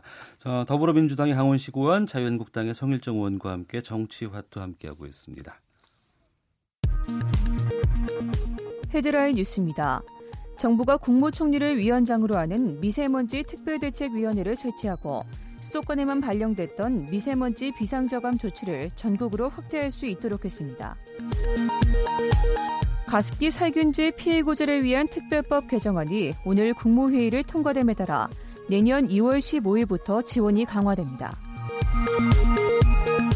농축산물의 폭염 피해를 줄이기 위해 농림축산식품부는 중소규모 축산농가를 대상으로 선풍기와 송풍팬, 스프링클러 등 냉방장비 설치에 60억 원을 지원하고 급수 대책비 48억 원을 추가 지원하기로 했습니다. 내년도 육군사관학교와 공군사관학교의 생도 모집 경쟁률이 각각 사상 최고를 기록했습니다. 1, 2인 가구가 증가하면서 소형 아파트 거래량이 늘고 있습니다. 지금까지 헤드라인 뉴스 정한나였습니다. 이어서 기상청의 송소진 씨 연결합니다. 미세먼지와 날씨 정보입니다. 현재 공기는 깨끗한 상태입니다. 오늘 미세먼지 농도가 전국이 종일 좋음에서 보통 수준을 유지하겠습니다. 오존 농도도 지금은 괜찮은데요. 강한 볕에 경기 남부와 충남, 전남과 경남 지역은 나쁨 수준까지 오를 수 있어 주의를 하셔야겠습니다. 지금 하늘에는 구름이 많이 껴있고 제주도와 전라도 해안 일부 지역에 소나기가 내리고 있습니다. 대기가 불안정한 상태여서 오늘 전국 곳곳에 소나기가 오겠습니다. 예상 강수량은 5에서 50mm 정도로 곳에 따라 천둥 번개를 동반해 강한 소나기가 쏟아질 전망입니다. 한낮 기온은 대구와 광주 36도, 서울 대전 35도, 부산 33도, 강릉 30도 등으로 동해안을 제외한 전국에서 폭염이 오늘도 계속되겠습니다. 내일도 곳곳에 소나기 소식이 있고요. 오늘과 비슷한 무더위가 이어질 전망입니다.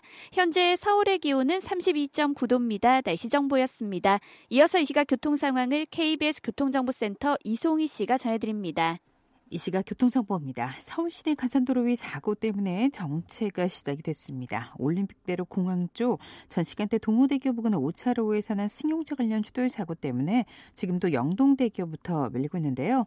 강변북로 일산 쪽 역시 동호대교를 조금 못 간 지점 4차로에서 추돌 사고가 나면서 성수대교부터 서행으로 지나고 있는데 이후로는 교통량이 늘면서 한남대교에서 한강대교 또 마포대교에서 양화대교까지도 어렵습니다. 북 부간선도로 도심 쪽으로는 하월공 램프 부근 1차로에서 추돌 사고가 나면서 신내 인터체인지부터 밀리고 있고요. 고속도로 중에서는 서해안 고속도로가 서울 쪽으로 조남 분기점 부근 4, 5차로에 걸쳐서는 화물차 관련 사고가 나면서 1km 구간에서 밀립니다. 광주 대구간 고속도로는 대구 쪽인데요. 회천대교 부근 2차로에는 화물차가 고장으로 서 있고 또 경부고속도로 부산 쪽으로는 건천휴게소에서 경주 사이 1차로에서 작업이 시작이 되면서 1km 구간으로 밀리고 있으니까 주의를 하셔야겠습니다. 교통정보센터였습니다.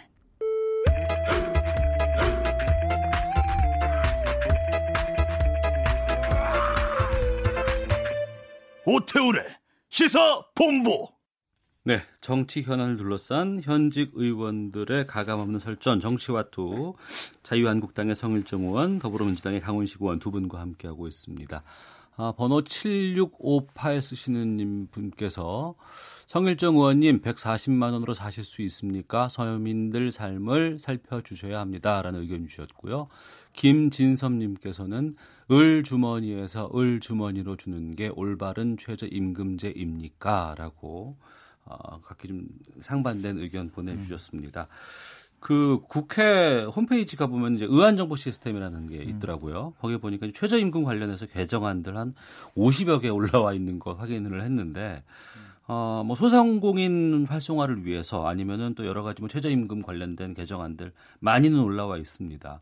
국회에서 이것을 좀 담아서 좀 잘 풀 수 있는 방안을 좀 마련하는 것이 중요할 것 같은데 어떤 것들을 할 수 있을지 먼저 성일정 의원께서 좀 말씀해 주시죠. 우선 최저임금에 대한 해결책으로서 정부 여당이 내놓는 게 카드 수수료를 인하하겠다는 거고요. 네. 그다음에 상가 임대차 보호법을 하겠다. 그런데 네. 이걸 해야 합니다. 그런데 이게 본질이 될 수는 없습니다. 네. 이거는 전체를 100으로 놓고 본다고 그러면 한 1, 20 정도밖에 가지 않습니다. 그래서 우리 소상공인들한테 정말로 필요한 부분이 돼야 될 텐데 네. 지금 우선 상가 임대차 보호법을 10년으로 하겠다 그래요. 이게 10년이라고는 게 왜 10년인지에 대해서 정확하게 얘기를 해야 됩니다. 저는 10년이 돼도 되고 20년이 돼도 된다고 생각을 합니다. 예. 그 기간은. 그러나 이것이 여러 국민의 형태를 전부 다 아우를 수 있는 거가 돼야 돼요. 대형 부동산 업자들한테는 이 임대업을 전문으로 하고 돈이 많기 때문에 이런 사람들에 대해서는 문제가 될 수 있지만 저 읍단위에 가면은 5억, 10억짜리 건물에 3, 4층에 살면서 1, 2층을 세줘서 먹고 사는 전부인분들도 있으시거든요. 예. 이런 분들한테 10년을 고집한다고 하는 것은 또 다른 기회에 박탈이 될 수도 있습니다.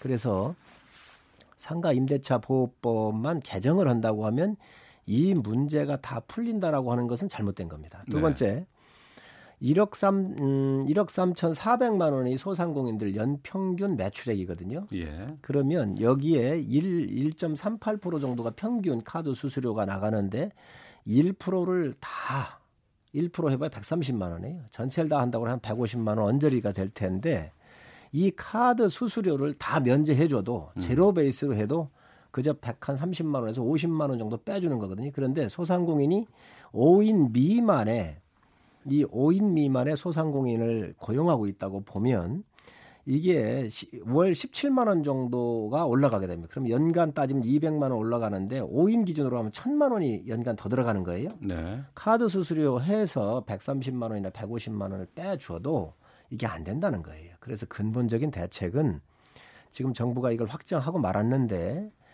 우리가 이 임금을 급격하게 올리는 거를 시장에 좀 맡겨서 좀 자율적으로 가게 해야 한다는 우리의 이야기지 이런 부분에 이 임금 자체에 손을 봐야 그리고 시장에 맡기고 지역별로 맡겨야 네. 이게 해결될 수 있다.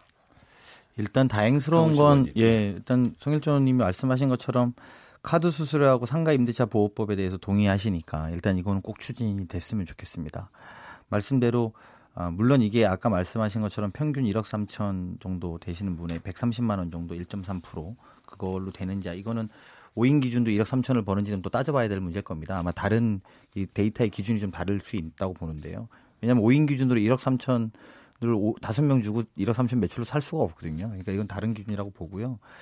다만 그 이전에 우리가 덜어줄 수 있는 카드 수수료와 상가 임대차 보호법이라도 먼저 좀 추진하자. 그리고 아까 말씀하신 것처럼 어떤 청취자의 글처럼 을주머니에서 을주머니로 하려고 최저임금 한 게 아니기 때문에, 저희도 그런 취지가 아니기 때문에 불로소득으로 살고 있었던 프랜차이즈 본사라든지 아니면 그냥 임대료만 올려도 먹고 살았던 사람들에 대한 적정 수준의 타협과 사회적 합의, 또 그것들을 이뤄낼 수 있는 제도적 장치를 만드는 게 되게 중요하다라고 보고요.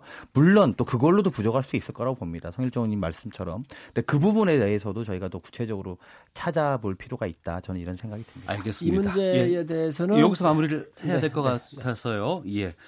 당내 문제를 또 저희가 여쭤봐야 될 것 같아서 그거 하고 마무리를 짓도록 하겠습니다. 성일정 의원께서 자유한국당 비대위 소속이시라면서요? 예. 어제 비대위 소위 구성 완료됐다고 들었는데 분위기 어땠는지부터 좀 말씀해 주세요. 오늘 아침에 11시에 잠깐 킥오프 미팅을 했고요. 예. 앞으로 이제 소위가 4군데가 있습니다. 이념과 가치를 지향하는 팀, 또 예. 정치 이 개혁을 통해서 해야 되는 팀, 여러 가지 이렇게 4팀 정도가 있는데 오늘 아침에 상견례를 했고 앞으로 방향성에 대해서는 회의를 하면서 새롭게 이런 의견들을 들어가는 과정이 있게 될 겁니다. 예, 김병준 비대위원장 이제 오시고 나서 당내 분위기는 어떻습니까? 아무래도 우리 김병준 위원장께서 오셔가지고 오신 지가 이제 3주째 돼가잖아요. 뭐라고 예. 평가하기가 좀 이르고요.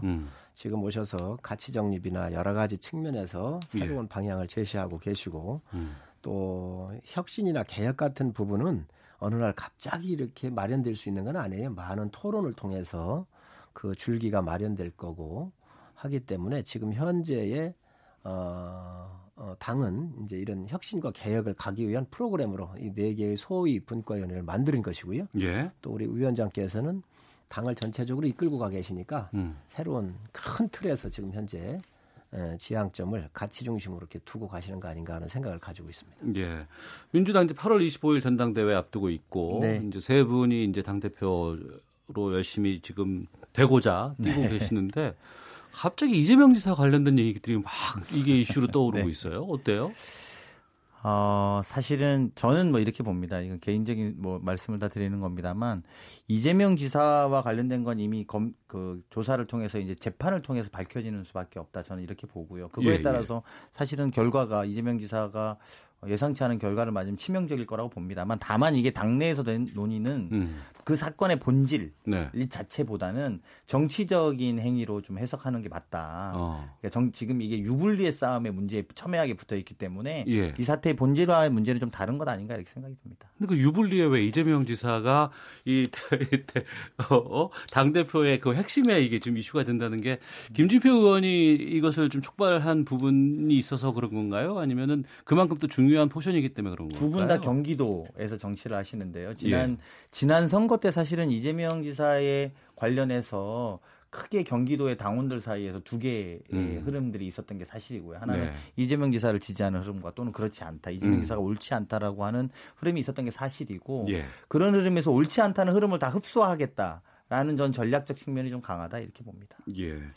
성일정 의원께 또 질문드리겠습니다. 그 김병준 비대위원장 활동을 보면서 일부에서는 당을 좀 추스리고 안정화시키는 비대위원장의 몫이지만 마치 그 대권을 향한 어떤 활동을 하시는 분 같다라는 그런 시각도 많이 있는 것 같아요.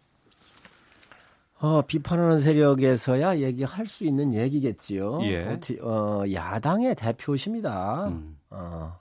우리 정당 제1야당의 대표시기 때문에 영역이 있을 수 없다고 생각을 합니다. 네. 당의 지지도를 끌어올리고 국민들한테 이해를 구하기 위해선 당을 혁신하고 개혁하는 것뿐만 아니라 국민하고 소통하면서 꿈도 줘야 되고 또 우리가 나가야 될 방향성을 제시하는 것에 대해선 지금보다 저는 더 많이 움직이시는 게 맞다고 생각합니다. 네.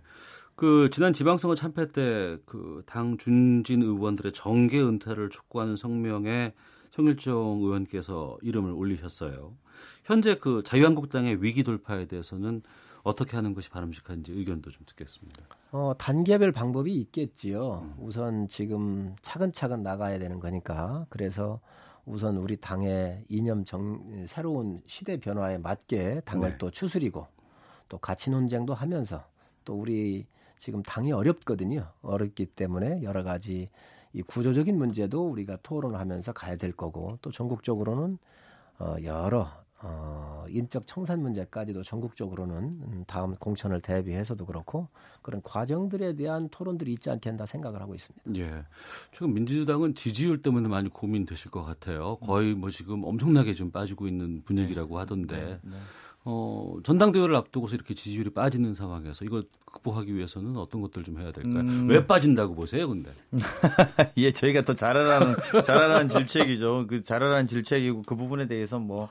어떤 정당이 지지율이 높다고 자만할 수도 없지만 또 떨어졌다고 의기소침할 필요도 없다고 보는데 하나는 어쨌든 저희 지지율 빠진 것만큼이 실제로 좀 빠진 실망하고 말씀하신 오늘도 우리 주제로 있었습니다만 소상공인들이나 이런 분들이 좀 좋아질 줄 알았는데 정권이 바뀌면 우리 좀 힘들어요. 이런 부분이 좀 반영된 것도 분명히 있을 거라고 보고요. 그런 정책적인 문제가 하나 있을 거고 또 하나는 정의당이 많이 오른 부분도 좀 주목해 볼 필요가 있을 거라고 봅니다. 그러니까 우리 당 지지층이 그쪽으로 좀 옮겨가고 이런 지점들도 좀 있다 보니까 그건 진보성을 좀 더 강화해야 되는 것 아니냐라고 하는 그런 측면에서 또 질타가 있는 것 아니냐 이렇게 저는 조심스럽게 생각해 봅니다. 예. 정의당 지지율 말씀하시다 보니까 자유한국당에도 지지율 때문에 좀 질문 드려야 될 것 같아요. 지금 정의당 쪽에서는 자유한국당의 지지율보다 앞서고 있다라는 뭐 이런 얘기들까지 많이 나오고 있고 새롭게 비대위원장 오셨지만 지지율 상황에서는 큰 변화가 지금 없거든요. 이제 저희 당 같은 경우는 이제 침체기라고 봐야죠. 정비 기간이고 그래서 이 정비하는 과정을 어떻게 정비할까 국민들이 아마 유심히 보실 거라고 생각을 하고요. 뭐 정의당 지지자들하고 저희 지지자하고는 겹치지는 않을 거예요. 오히려 민주당의 지지자들하고 저희 당하고 겹치게 될 거고. 그래서 이제 앞으로 새로운 비대위원장이 오셨기 때문에 새로운 모습을 보이고 당을 개편하고 또 혁신하는 모습을 보이면서 한 달 정도는 좀 지나야 되지 않겠습니까? 그러면서 국민들이 판단하시겠지요. 지금 현재 2주 지났고 3주째 들어가셨기 때문에 아직 지지율에 이렇게 우리가 판단받기에는 좀 이르지 않나 하는 생각을 갖고 있습니다. 알겠습니다. 자, 정치 현안을 둘러싼 현직 국회의원들의 가감없는 설전, 정치 화투. 오늘 더불어민주당의 강원식 의원, 자유한국당 성일정 의원 두 분과 함께했습니다. 두 분 오늘 말씀 고맙습니다. 네, 감사합니다. 고맙습니다. 네, 생방송 중에 퀴즈 이벤트 문자로 많은 참여 바랍니다. 방금 들으신 퀴즈 응모하시고 상품도 타셨으면 좋겠는데요. 자, 매주 화요일 연예 문화 소식의 이면에 숨은 의미를 알아보는 하재근의 문화살롱 코너입니다. 오늘 연일 흥행 신기록 세우고 있는 영화에 대해서 살펴보겠습니다. 문화평론가 하재근 씨 자리하셨습니다. 어서 오십시오. 네, 안녕하세요. 예, 신과 함께 2. 네. 신들리는 흥행 중이라고요? 네. 신과 함께 2의 신들리는 흥행. 약간 아재 개그 같기도 하고 운율이 맞기도 하고 그렇군요. 이게 난리가 났습니다. 지금 오늘 오전 10시 반 기준으로 7일째 700만 돌파인데. 아, 개봉한 지 일주일밖에 안 됐어요? 예. 개봉 7일째 700만 돌파. 그럼 하루에 100만씩이네요? 예, 평균적으로 그렇게 됐다는 얘기죠. 어마어마한 수치고. 그러니까 개봉 첫날 120만이었거든요. 수요일인가? 하여튼 평일날 개봉했는데. 하루에 120만, 이것도 어마어마한 수치인데. 근데 그 토요일 날, 지난 토요일 날 하루에 146만. 네. 거의 상상을 초월하는 수치죠. 이런 일이 가능할 거라고는 생각하지 못했는데. 오늘도 평일이잖아요. 근데 오늘 아침 10시 반에까지 몇 명이 들어온 거냐면 18만 명. 오전 10시 반에.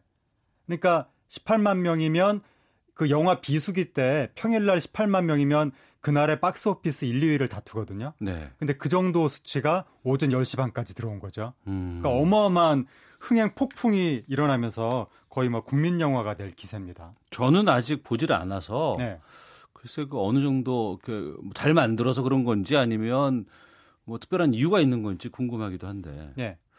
글쎄요. 이게 1편이 있었잖아요. 이게 2니까 1편과는 좀 다른 거예요? 그러니까 이 1편에서 이어지는 건데 이 영화 이어져요? 계속? 1편하고 2편을 같이 만들었죠, 이 영화가. 아, 이미 완성을 그때 했었어요. 근데 이제 뭐 중간에 재촬영을 하긴 했지만 어쨌든 같이 만들어서 처음부터 한 영화고 이 두 편 합쳐서 한 400억 가까이 들여가지고 영화를 만든다고 해서 제가 처음에 무슨 말도 안 되는 도박을 하냐. 이거 나 어떻게 뒷감당하려고 돈을 400억 가까이를 쓰냐. 제가 그랬었는데 네. 지금 완전히 뭐 제작비는 뽑고도 수많은 엄청난 이익을 거둘 상황이 됐는데 1편은 이제 차태현 씨하고 그 어머니하고의 이야기였죠. 슬펐다는 평을 많이 봤어요. 아, 1편도 안 보셨나 보군요. 1편 보긴 봤습니다. 아니, 1편은 눈물 폭탄. 예. 네, 그래서 저는 1편이 재미가 없는데도 불구하고 눈물 폭탄이 터지니까 한국 관객들은 신파를 좋아하기 때문에 당연히 이건 1,000만인을 넘었나 보다. 그렇게 생각을 했었는데 예. 2편도 제가 개인적으로 만만치 않게 재미가 없는데도 불구하고 완성도도 그렇게 높은 것 같지도 않은데 예. 근데 심지어 눈물 폭탄도 없거든요. 그런데 차사들이 3명인데 예. 차사들의 과거 이야기가 쫙 펼쳐져가지고 예. 뭐 저는 재미가 없었지만 예. 상당히 많은 관객들이 호평을 보내고 있습니다. 1편보다 이야기가 더 풍부해졌다. 예. 1편은 눈물 폭탄으로 이렇게 쭉 갔는데 2편은 차사들의 여러 가지 이야기들이 펼쳐지니까 이야기가 더 많은 것들이 펼쳐졌다라고 하면서 그게 어떤 저는 의아하지만 많은 분들은 호평을 보내는 이유가 되고 있습니다. 하재근 평론가께서 완성도도 별로고 재미도 없고 눈물도 없는데 제가 개인적으로 그렇게 봤습니다. 그렇게 얘기를 하셨는데 네. 근데 그렇다고 해서 어떻게 7일 만에 700이 들어올까요? 아, 이 영화가 이렇게 이제 흥행하는 것은 하나의 이제 미스터리 같은데 네. 일단 1편이 어마어마하게 흥행하면서 이 시리즈에 대한 믿음과 기대가 생겼다. 네. 그래서 2편이 개봉한다고 하니까 믿고 보는 영화다라고 해서 몰려가는 이런 흐름이 생겼고 예. 그다음에 이제 최근에 한국 영화가 엄청난 흥행작들이 많이 나오지 않으면서 한국 영화를 오랫동안 보지 않으면 금단 현상이 생기거든요. 근데 또 한참 보다 보면 질리거든요. 예. 근데 지금 딱 금단 현상이 생길 주기이기 때문에 시기를 잘 만났다. 그리고 마침 무더위가 덮치면서 관객들이 극장으로 피서를 가기 시작했다. 예. 그리고 이제 또 하나가 우리나라가 한국 관객들이 한국 영화가 그 전까지 보여주지 못했던 높은 수준의 영상을 보여줬을 때 아주 그거를 이제 호평을 하거든요. 네. 예를 들어서 과거 디워. 그것도 영화적 완성도가 매우 떨어졌음에도 불구하고 CG가 너무 놀라웠기 때문에 흥행을 700만인가 그때 이상했었죠. 네. 그리고 그 후에도 괴물 같은 영화도 특수효과 때문에 흥행을 많이 했는데 예. 이 영화도 한국 영화로서는 상상할 수 없었던 수준의 특수효과 영상을 보여주기 거의 때문에 거의 대부분 CG 처리가 많이 됐죠. 그렇죠. 예. 그래서 이게 헐리우드나 중국 영화에서만 가능했을 것 같은 그 CG가 나오기 때문에 여기 한국 관객들이 상당히 많이 지금 이 자극을 받는 것 같고 그다음에 이 스토리가 동양적이고 휴머니즘적인 스토리로 모든 사람들에게 보편적인 공감을 얻을 수 있다. 이것이 이제 작용을 해서 가족 관객들이 몰려들면서 엄청난 흥행이 되는 것 같습니다. 저 1편 보고 나서 느꼈던 생각은 뭐였냐면 예전에 그 중국 영화 같이 손오공 나오는 영화들 네. 그런 분위기가 참 많이 느껴진다는 생각이 들었던 예. 기억이 나요. 그러니까 제가 좀 전에도 마치 헐리우드 영화나 중국 영화에서나 가능할 것 같은 영상이 나온다라고 말씀드렸는데 예. 진짜 말씀하신 대로 중국에서 이런 거 만들었을 것 같은데 그런 느낌. 그 이 동양적인 지옥이 나오고 염라대왕 나오고 하니까 상당히 동양적인 느낌도 있고 예. 그래서 또 CG도 약간 중국 같은 느낌이 있거든요. 그런데 그것이 한국 영화로서는 매우 이례적이기 때문에 그리고 또 그 우리가 설화로 접했던 그 지역 풍경 같은 것이 눈앞에 펼쳐지니까 예, 예. 한국 배우들에 의해서 이게 우리한테는 상당히 신선한 느낌을 줘가지고 관객들한테 폭풍 호응을 받는 것 같습니다. 네, 감독이 김용화 감독이고 네. 미녀는 괴로워 만든 감독이네요. 네, 김용화 감독이 그 미녀는 괴로워하고 국가대표 예. 두 편 연속으로 대흥행을 해서 이제 잘 나가다가 네. 그다음에 미스터 고라는 영화를 제작비 220억을 들여서 만들었는데 고릴라가 야구하는 영화 아니에요? 그렇죠. 예. 고릴라가 야구했는데 폭망했거든요.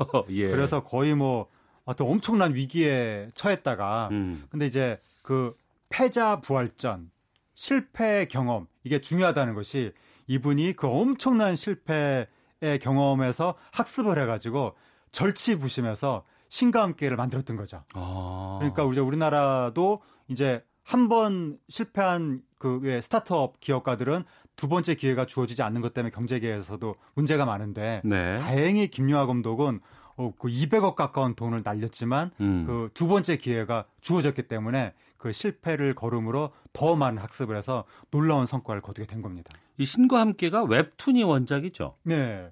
그래서, 주호민 씨. 예, 주호민 씨 웹툰.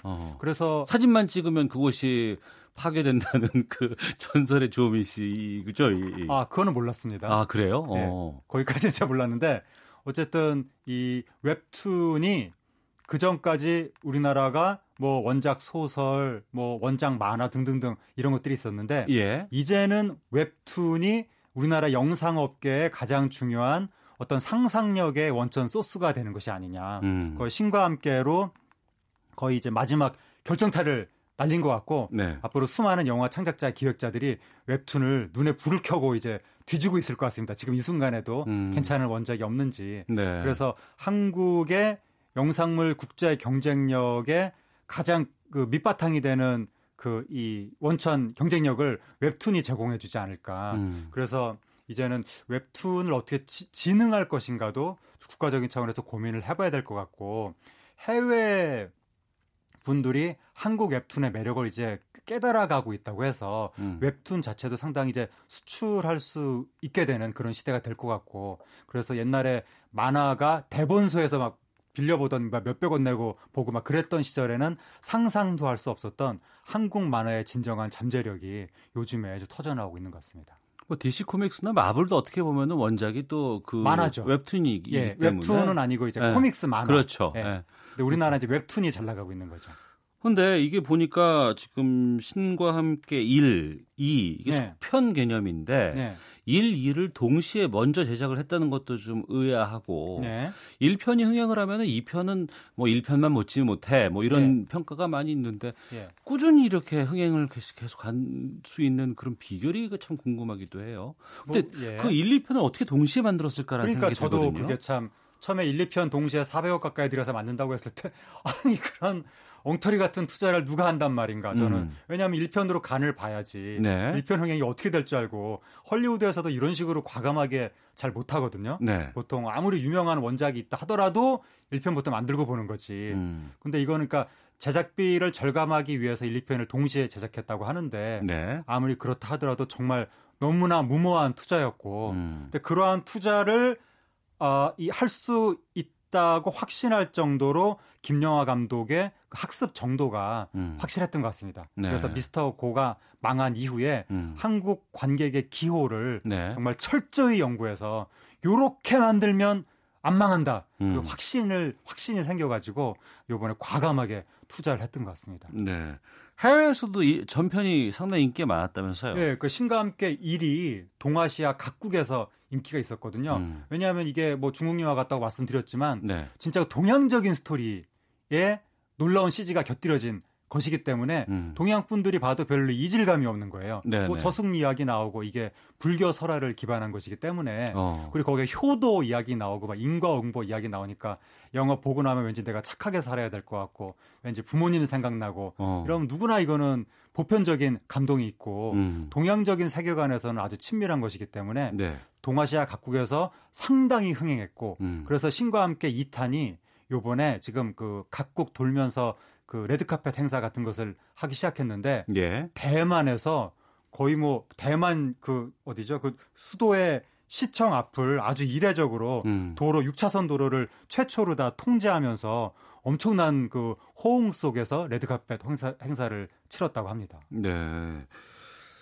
신과 함께 지금 7일 만에 700만 돌파라고 하셨어요. 네. 추세가 이런 상황이면은 지금 가장 많이 본 영화가 명량인가요? 명량 1,700만. 예. 예. 그리고 신과 함께 1편이 1,400만.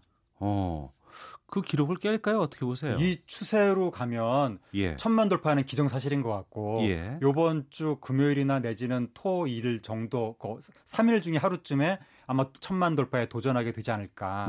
근데 이제 제가 이 영화를 재밌게 봤으면 뒷심도 있을 것이다 라고 해서 쭉 갈 것이다 라고 강력하게 말씀을 드리겠지만 네. 저는 그다지 재미가 있지 않아서 그걸 두 번씩이나 이렇게 얘기를 하시고 어느 정도까지 뒷심이 있을런지는 모르겠는데 문제는 예, 예. 저의 개인적인 취향은 전혀 중요하지 않고 객관적으로 봤을 때 네. 관객들의 평이 예. 매우 좋거든요. 입소문이 나고 있다는 뜻이니까 예예. 그렇다면 상당한 뒷심을 가지고 1,000몇백만까지 쭉 갈 가능성이 엿보이는 상황입니다. 아. 평은 좋다고 하셨는데 하재근 네. 평론가는 별로 좋지 저의 평이 뭐가 중요했어요. 자거로 평론가들이 싫어하는 영화가 히트합니다. 알겠습니다. 신과 함께 2의 흥행몰이의 비결 하재근의 문화살롱에 살펴보았습니다. 문화평론가 하재근 씨였습니다. 말씀 고맙습니다. 감사합니다. 예, 일라디오 퀴즈 이벤트 참여하신 분들 참 많이 있다고 합니다. 고맙습니다. 자, 오태훈의 시사본부 내일 오후 12시 20분에 다시 인사를 드리겠습니다. 내일 뵙겠습니다. 안녕히 계십시오.